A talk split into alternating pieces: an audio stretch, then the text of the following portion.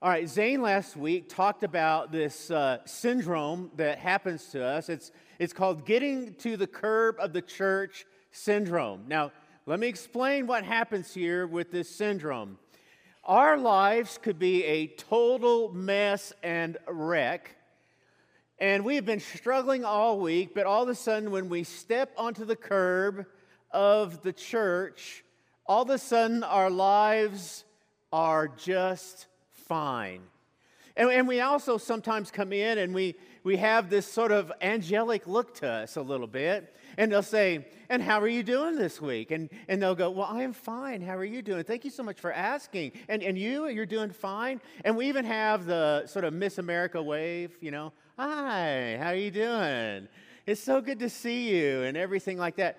And, um, and, and so that's the syndrome. And, and, uh, I know it would be awkward. Wouldn't it be awkward, though, if we came into the services and all of a sudden in the foyer we had all these people crying and wailing and stuff like that? And so I, I get that. I mean, I, I, I, get it would be, and, and I could just see some of our guests come in and going, What in the world is going on at this place? I, I mean, I get that.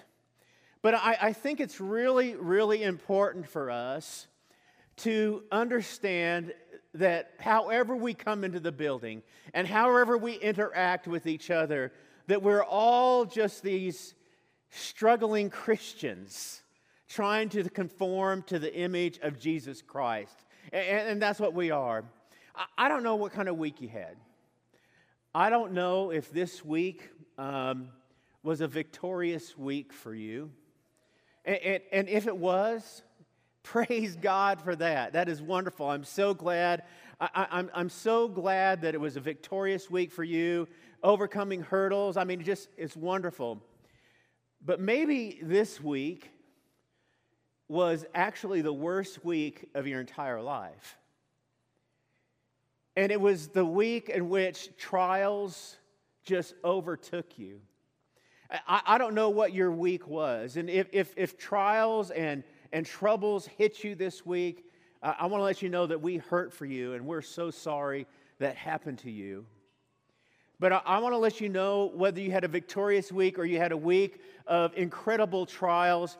I want to let you know that all of us at some point in time during the week struggled with sin. We all did that. We all struggled with sin. Uh, for me, I mean, there were times in my this week that, um, man, the temptation was just there, and and I overcame, and it was great. But I got to confess to you too, there were there were times when temptation came in, and, and I and I succumbed to that, and and I and I struggled this week with that. And, and it leads us to where we are in the book of Ephesians. Turn to your Bibles to Ephesians chapter 4. Ephesians chapter 4. And, and what I want to sort of give us a little bit of background here. Starting in Ephesians chapter 4, Paul is, is on this journey with the Christians in Ephesus. And on this journey, what he's trying to do is he's trying to expel the darkness out of their life and, and, and help them to have this out of this world light. So, starting in chapter 4, there's all these declarative statements like live a, wor- a life worthy of the calling that you received. Or how about this is that we will no longer be infants tossed back and forth. Or I insist on the Lord that you must no longer live as the Gentiles do. Put off your old self. Or how about this one? Do not grieve the Holy Spirit. As, we come to chapter 5, turn to chapter 5. Our text for today is chapter 5, verses 3 through 20. Paul still is in this process. He's still in this process is of trying to dispense darkness out of the lives of the believers and have them walk and be light. And, and, so he'll make statements like this But among you there must not even be the hint of sexual immorality. Have nothing to do with the deeds, uh, the fruitless deeds of darkness. Be very careful now, now how you live. Or how about this? Don't be foolish. Don't be foolish. And and like our brothers and sisters in Ephesus during this time, we struggle with the same thing. We, we struggle with this, the concept and we struggle with the idea of eliminating and expelling the darkness out of our lives and, and walking in the light. And so today what I want us to do is this is I want us to come alongside the apostle Paul. I want us to come along the side of apostle Paul in, in Ephesians chapter 5 and 3 through 30 and I want us to listen to him about what it means to get rid of the darkness and to have this out of this world light. So let's read the text together. Read the text together. Let's start Ephesians chapter 5 and verse 3. It says this But among you, there must not even be the hint of sexual immorality or any kind of impurity or greed, because these are improper for God's people, holy people. Nor should there be any obscenity or foolish talk or coarse jesting, which are out of place, but rather thanksgiving. For, uh, for, uh, for of this you can be sure no immoral, impure, greedy person such a man is an idolater, has any inheritance in the kingdom of Christ and of God. Let no one deceive you with these empty words, for because of such things, God's wrath is, com- is coming on those who are disobedient. Therefore, do not be partakers with them. For you were once in darkness, but now you're in light and in the Lord. Live as children of light, for the fruit of light consists of goodness and righteousness and truth. And find out what pleases the Lord. Have nothing to do with the fruitless deeds of darkness, but rather expose them. For it is shameful even to mention what the disobedient do in secret. But everything exposed by the light becomes visible. For it is the light that makes everything visible. That is why it is said, and here's that song, Josh. It's that baptismal song. And he quotes it and he says, Wake up, O sleeper, rise from the dead, and Christ will shine on you. Be very careful then how you live, not as unwise, but wise, making the most of every opportunity because the days are evil. Therefore, do not be foolish, but understand what the Lord's will is, and do not get drunk on wine, which, uh, do not get drunk on wine, which leads to debauchery. Instead, be filled with the Spirit. Speak to one another with psalms and hymns and spiritual songs. Sing and make music in your heart to the Lord, always giving thanks to God the Father for everything in the name of our Lord Jesus Christ. And the church says, What? Amen. I want to let you know the church was struggling with darkness.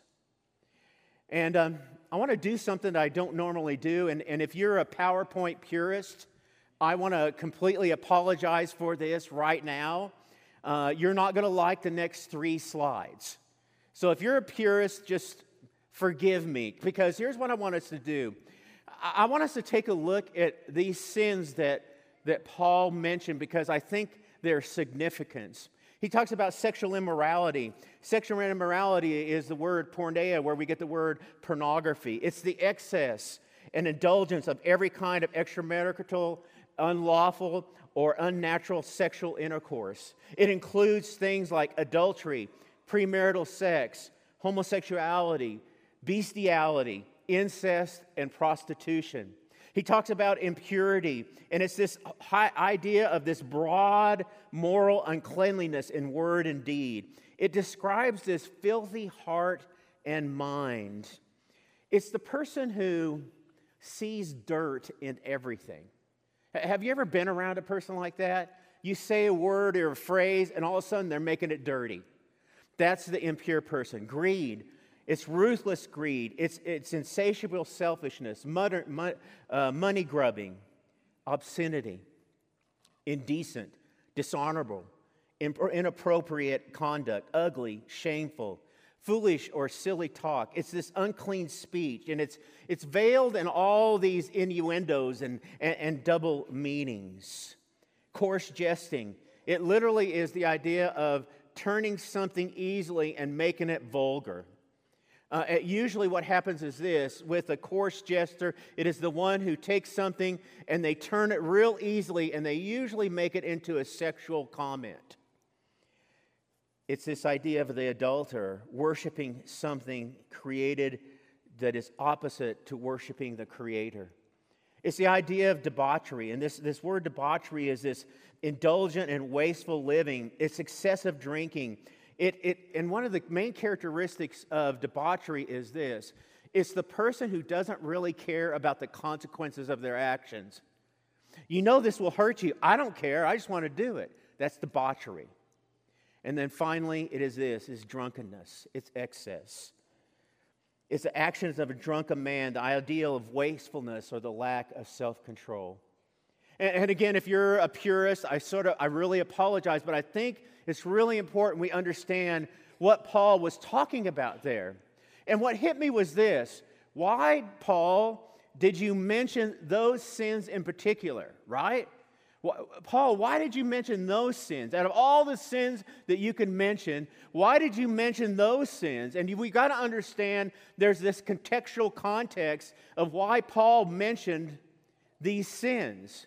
He's writing to the church in Ephesus, which is the home of the worship of the goddess Artemis and Diana. You can notice one is the Greek name and one is the Roman name. And I want to let you know that this god or goddess was a disgusting idol. It was a disgusting idol. In fact, I can't even show you the idol because it is so disgusting. It was this god mother goddess, and this goddess had multiple breasts on it. And, and this massive temple of this is a recreation of it. What would happen is this is you would have hundreds of priests and you would have virgin priestesses and you would have religious uh, religious prostitutes. And usually what would happen is is that they would get drunk for inspiration. But the main thing is is that when you went to worship this goddess it was an incredible erotic experience and so when paul is writing to the Christians in Corinth, what he's doing is this he realizes that they're coming out of that and they're struggling with that. And, and, and they're Christians, but yet at the same time, you just don't get over stuff like that overnight. And so he's trying to drive out the darkness and he's having them to have this out of this world light. And here's what got me to thinking is this What if Paul wrote to us? What if Paul wrote a letter to the United States of America? What if he wrote a letter to our country? And it, then it got me thinking is this just as Paul wrote to the book, as he wrote in Ephesus, what if he wrote to the Sunset Church of Christ? What do you think he'd write to us? And then it started to get me was this what if he wrote a letter just to you? Or to you? Or to you? Or to me? What, what would he say to us? And so, what I want to do now is, is I want us to transition to, to listen to Paul here. I want us to listen to Paul as, he, as he's trying to urge these, these Christians to go from this darkness into this light. And, and what we have to ask is this Paul, how do I do that? How do, I, how do I get rid of the darkness so that I can walk in this out of this world light? Paul, what is the process that's going to go on here? And I believe in, in, in this passage of Scripture, 3 through 20, Paul gives the Christians there hope on what to do. And I think the first thing he does is he addresses their thinking, their understanding. He says, I, I, There's some things that you need to understand when it comes to eliminating the darkness out of your light, your life. And, and the first thing that he's going to tell the church, the church at Ephesus and us is this he's going to say is this a walk of darkness will not go unnoticed by God. I want you to look at Ephesians chapter 5 and verse 6. Notice what it says here. Let no one deceive you with empty words, for because of these things, God's wrath comes with who are disobedient. And, and, and so here's the, here's the observation that you have to think about. There were some people possibly in the church, but definitely in the culture, who were going like this Hey, listen, it's not a big deal you have a little darkness in your life. It's okay. Hey, man, you're so much better than you used to be. It's okay to have a little bit of darkness in there. It's not a big deal. I mean, hey, you're doing really well. I mean, man, I know you when you were really into worship over there. Man, you are just doing well. I know there's a little darkness, and it's okay. It, it, it's the same, it's different, but there's also this same spirit. It's like, hey, listen, I know you have a little bit of darkness, but hey, just live your life right now. It's okay. It's the same spirit that comes from YOLO. You only live once. It, it, it's the same spirit. Hey, listen, you only live once out there. I mean, you got to do what you want to do. You got to be who you're going to be. You just only live once, and don't worry about that. I, I know there's a little bit of darkness there, but that's all right. You only live once. And here's the problem with all of that it's all false. Amen? It's all false because we, we don't only live once, don't we? We live here and then we live where? In eternity. And what he wanted, to, the understanding that he wanted to have the Christians there, he says, Listen, I want to let you know there will be a day of reckoning. There will be a day of reckoning. And so, the first thing he wants them to understand is a walk of darkness will not go unnoticed by our God. Number two is this they have this complete change of nature. And Paul is going to rely upon one of the, the most basic metaphors that you find in Scripture, and that is light and darkness, darkness and light. Look at verse 8. He says this. In verse 8, he will go, But you were once in darkness, but now you are light. Now, what's really interesting about this is I've misread this my entire life. I always thought I just put the words in. Have you ever put words in scripture like you know that's what it is? I always thought it says, you live in darkness and now you live in light. It doesn't say that. Here's what it's saying is this Before Christ, not only did we live in darkness, we were darkness. And now that we've come into light, we are now light. It's not a matter of walking, it is who we are. It's our core character. Before Christ, we were darkness, and now in Christ, we are light. And I think that's just profound there. And since we're no longer darkness, then we can't coexist with it. Amen? We are now people of light. And I got to let you know when that took place.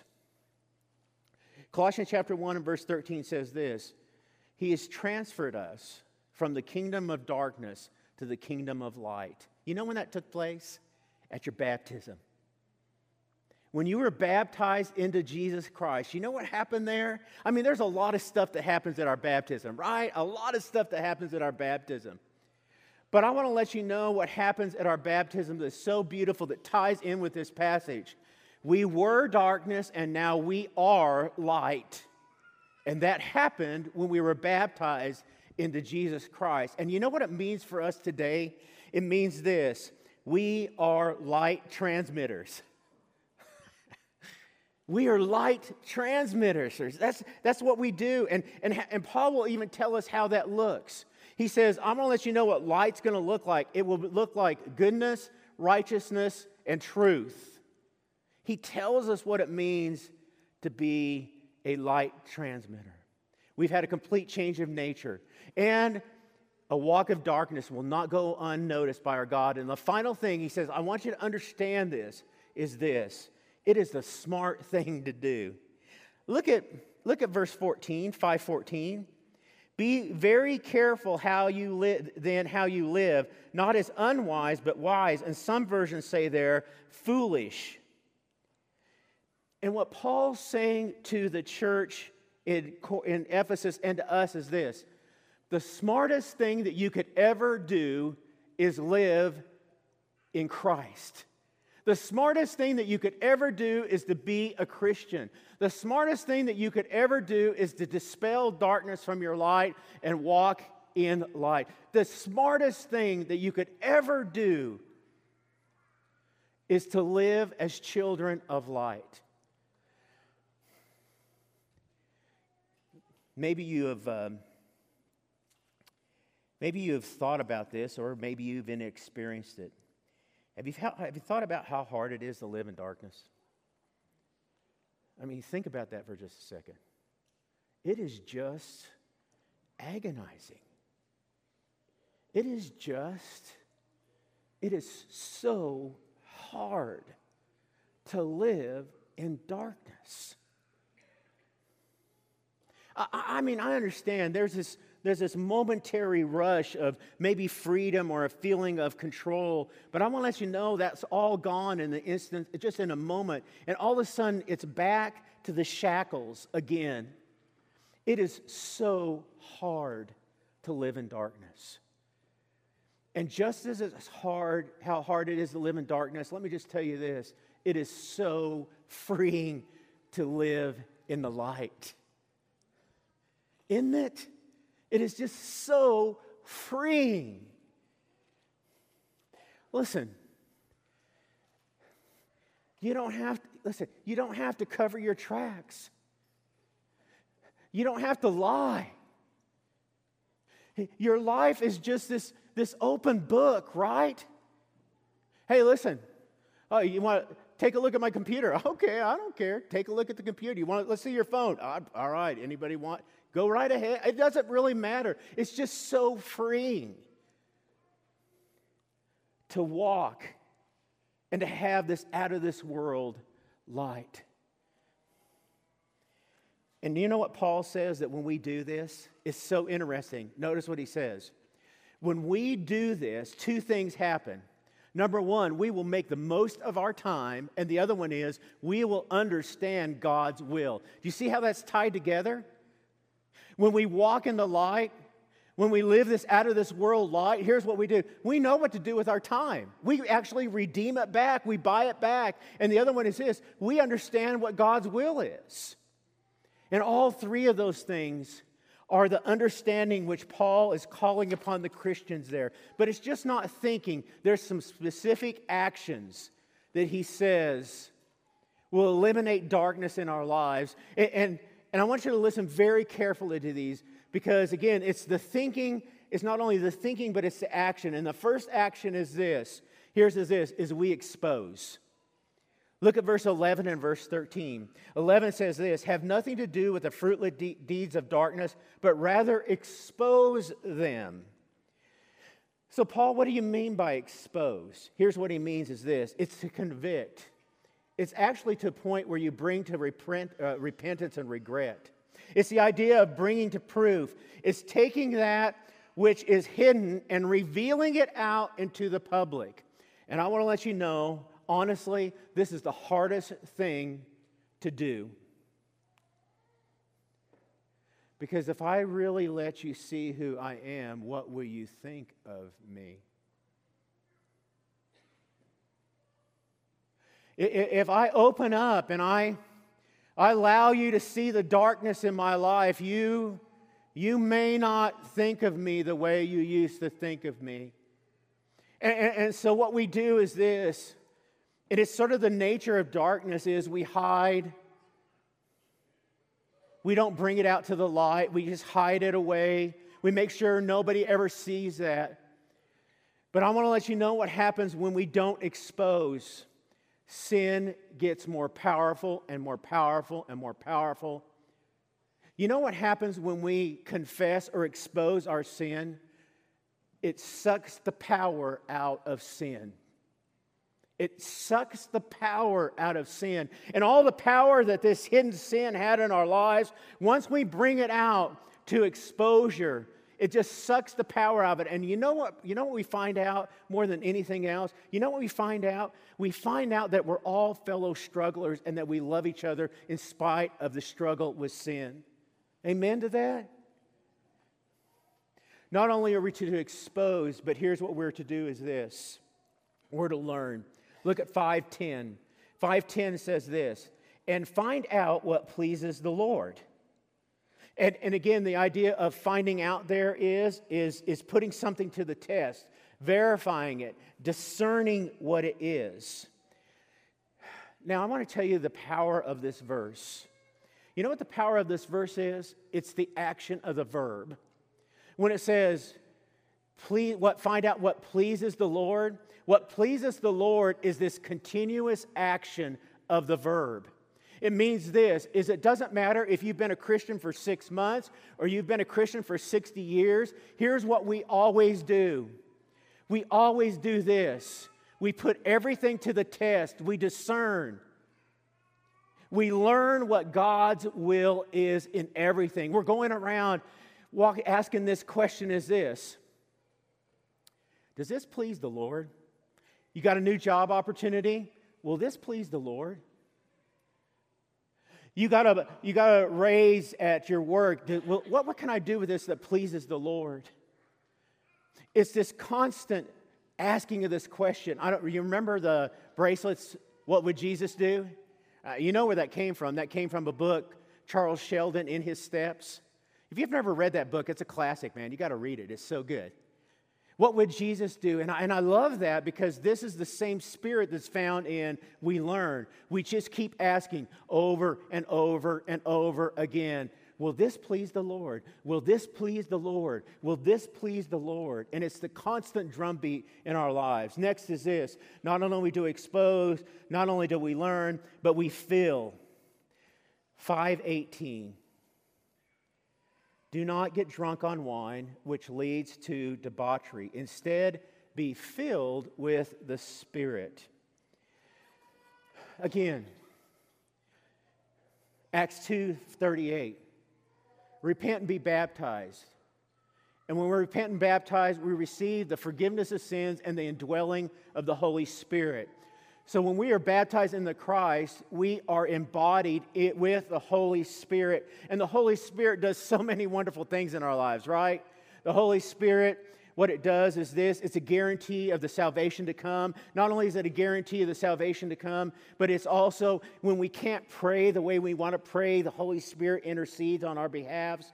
And so you got to ask this question well, Paul, if we're embodied the Holy Spirit, why should we be filled with the Holy Spirit? What's interesting again about this is, is Paul is saying, I am commanding you to continually be filled with the Spirit. Well, I thought I embodied the Spirit. But there's a process here that Paul's trying to get at. Here's what he's trying to say is this. Paul is saying to us, make sure the Spirit is taking up every space in your life. Did you hear that?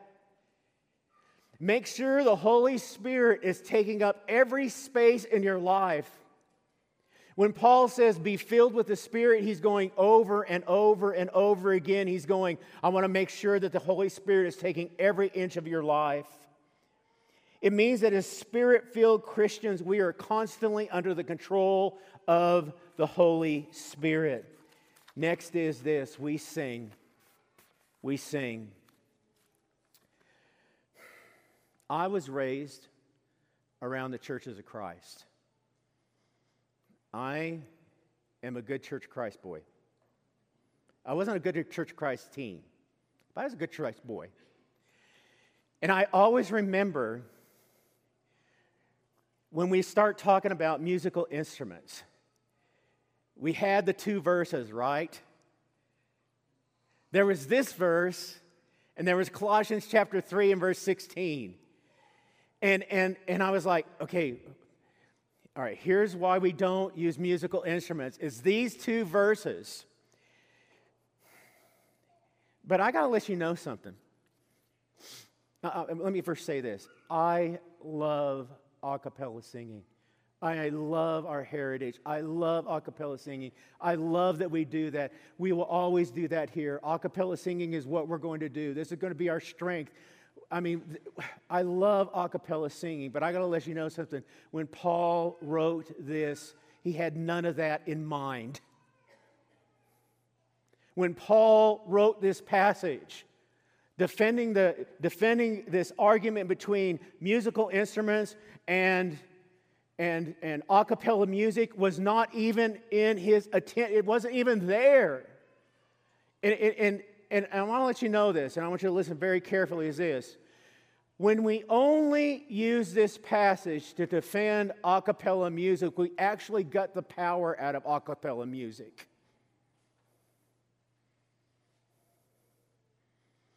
And I, at this moment in time, you're going, You better explain yourself, Bill.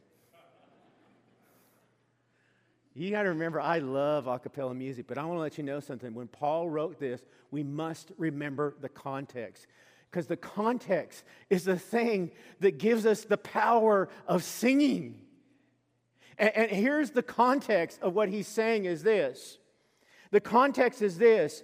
You should live such a spirit filled life that singing comes out in praise. That our walk in the Spirit is so powerful, so mighty, so wonderful. There's only one place for that to go, and that's singing praises to Him. Amen?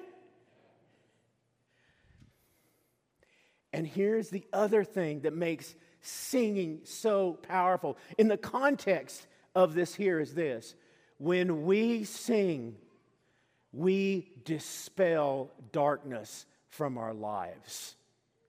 Did you hear me? When we sing, when we lift our hearts in praise to God, guess what comes out? Not only praise to God, but darkness comes out. And so I must address this not singing.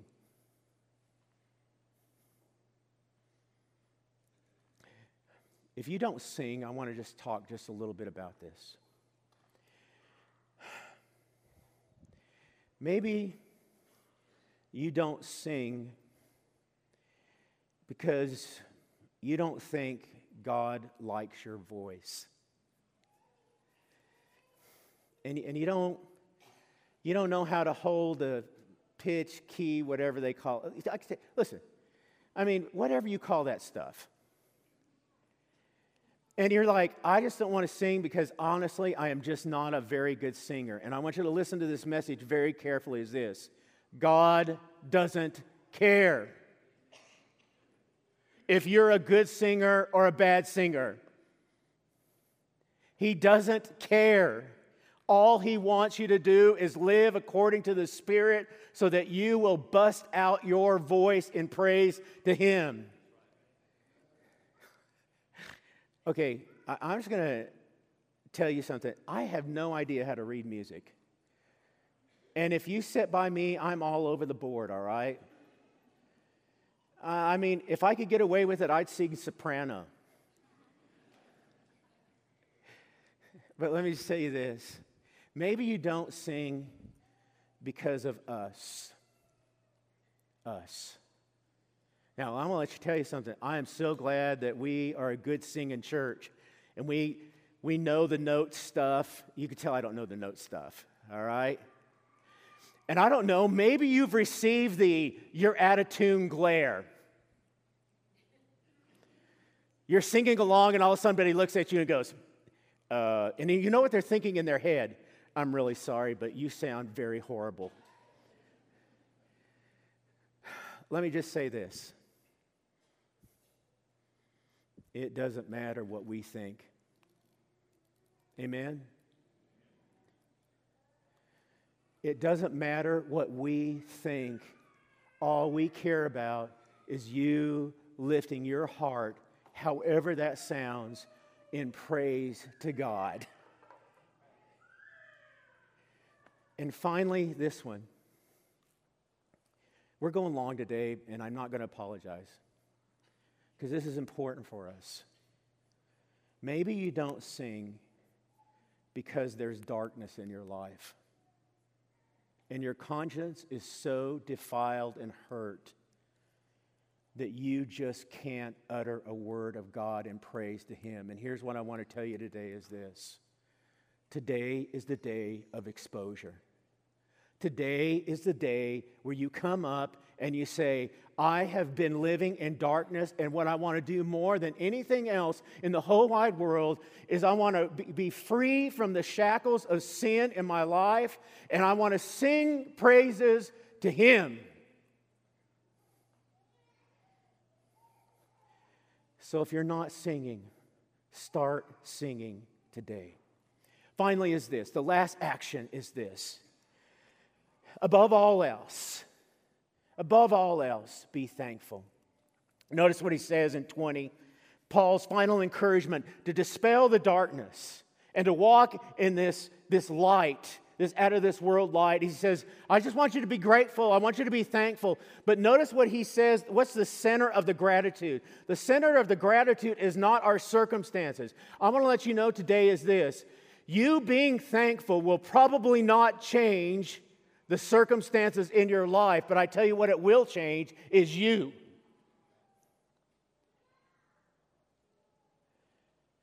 And the reason why, above all else, we could be thankful is because of this God is on the throne, and the tomb is still what? I say it again. God is on the throne, and the tomb is still what? Empty. And that's why we could be thankful. And so today the invitation is very personal. The invitation is very personal as this. If you've not been baptized into Christ, today is the day to walk in light and not walk in darkness. Today is the day to be light and not be darkness. But the other part of the invitation is this if you have been struggling with darkness, don't hold it in any longer. We love you. We'll walk with you. But expose the darkness so that you could have this out of this world light and that you could sing praises to Him as we stand and as we sing.